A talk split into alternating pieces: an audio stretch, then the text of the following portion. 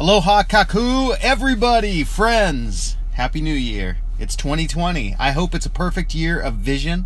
I hope our leaders have vision, but that's not very likely. And I hope that you have some vision. And I hope that, you know, we just live a better life in 2020. That the whole decade of the 2020s ends up being the most awesome decade in the history of humanity. Why not? We can do it. So let's jump right to it, man. Travel. Um, I'm getting back into travel this year. You know, the 2010s were kind of a decade where I started out doing some traveling, and then I started doing a lot of adulting. You know, I uh, immigrated with my family to the United States from Morocco, um, which was a heck of a process, and uh, then I started dadding, and um, you know, I've, I've moved my family from Oregon to Hawaii. I started businesses. I sold those businesses. I started other businesses.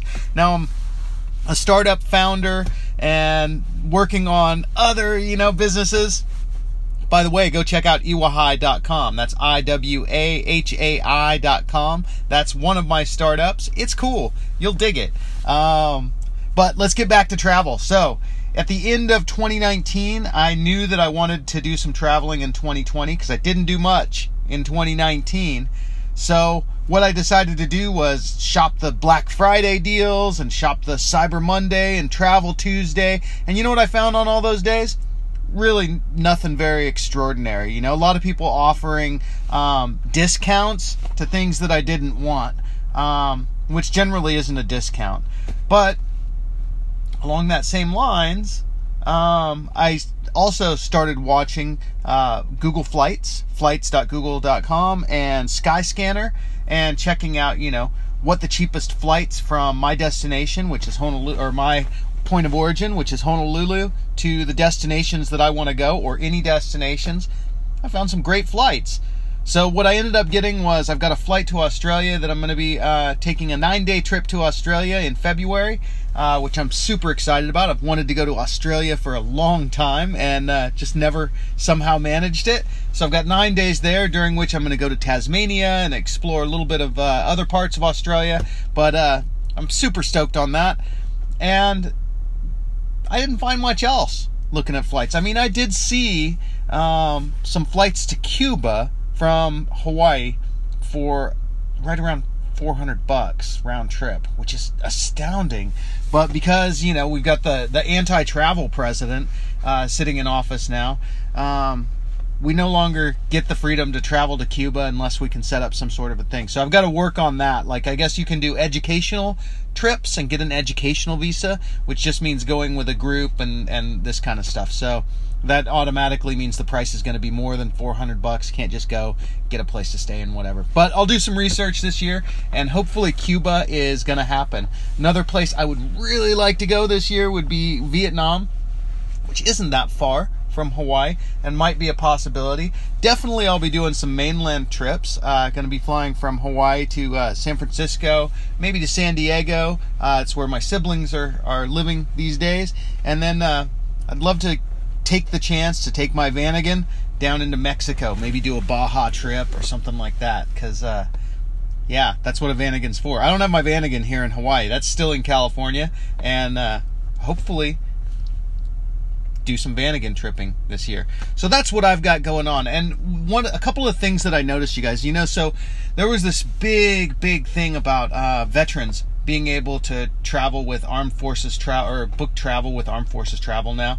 And you know how it's supposed to be like 30% discount or whatever but it's not a 30% discount. It's more like a uh, I don't know maybe 10% discount or maybe even less than that. Hard to say for sure but definitely uh, didn't see any huge savings. It was basically Priceline uh, but without some associated fees and things like that. So I haven't used that yet. Um, I've looked at it and I didn't see much to, to be happy about. Um, here's a couple of random travel tips that might be helpful for you guys.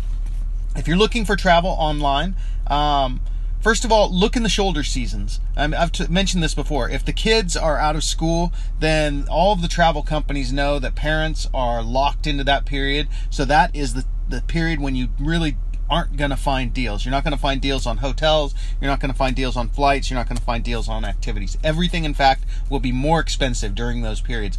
So if you can, travel when the kids are in school. Um, you know, the, the period when the newlyweds and nearly deads are out there, you know, from uh, basically from the end of summer until Halloween and maybe the the beginning of December, the first two weeks of December are usually a pretty good time.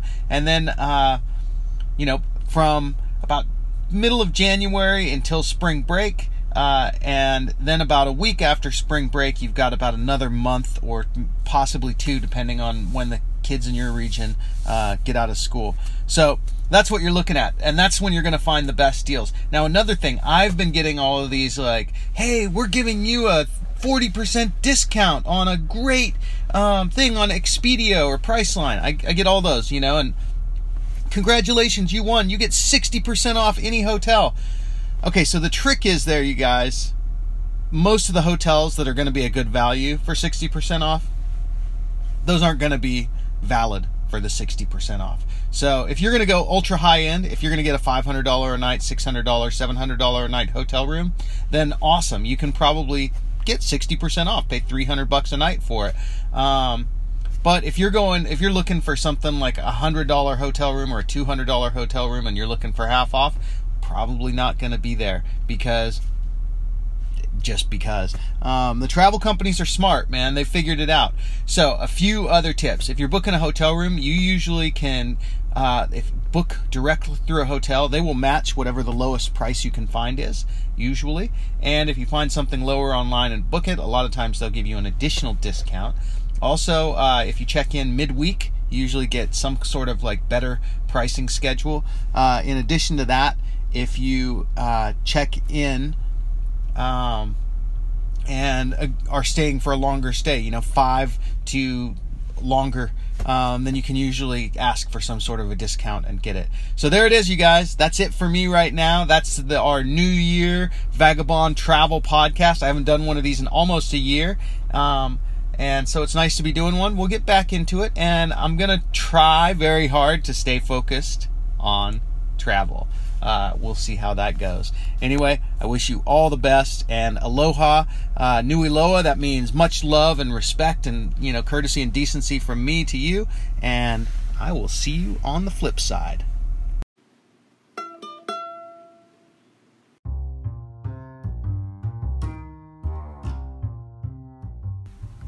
Hey guys, if you're looking for more from me, you don't have to go far. Just go to vagobond.com and you'll find links to everything.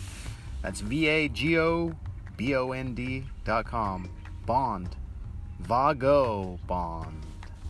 Aloha.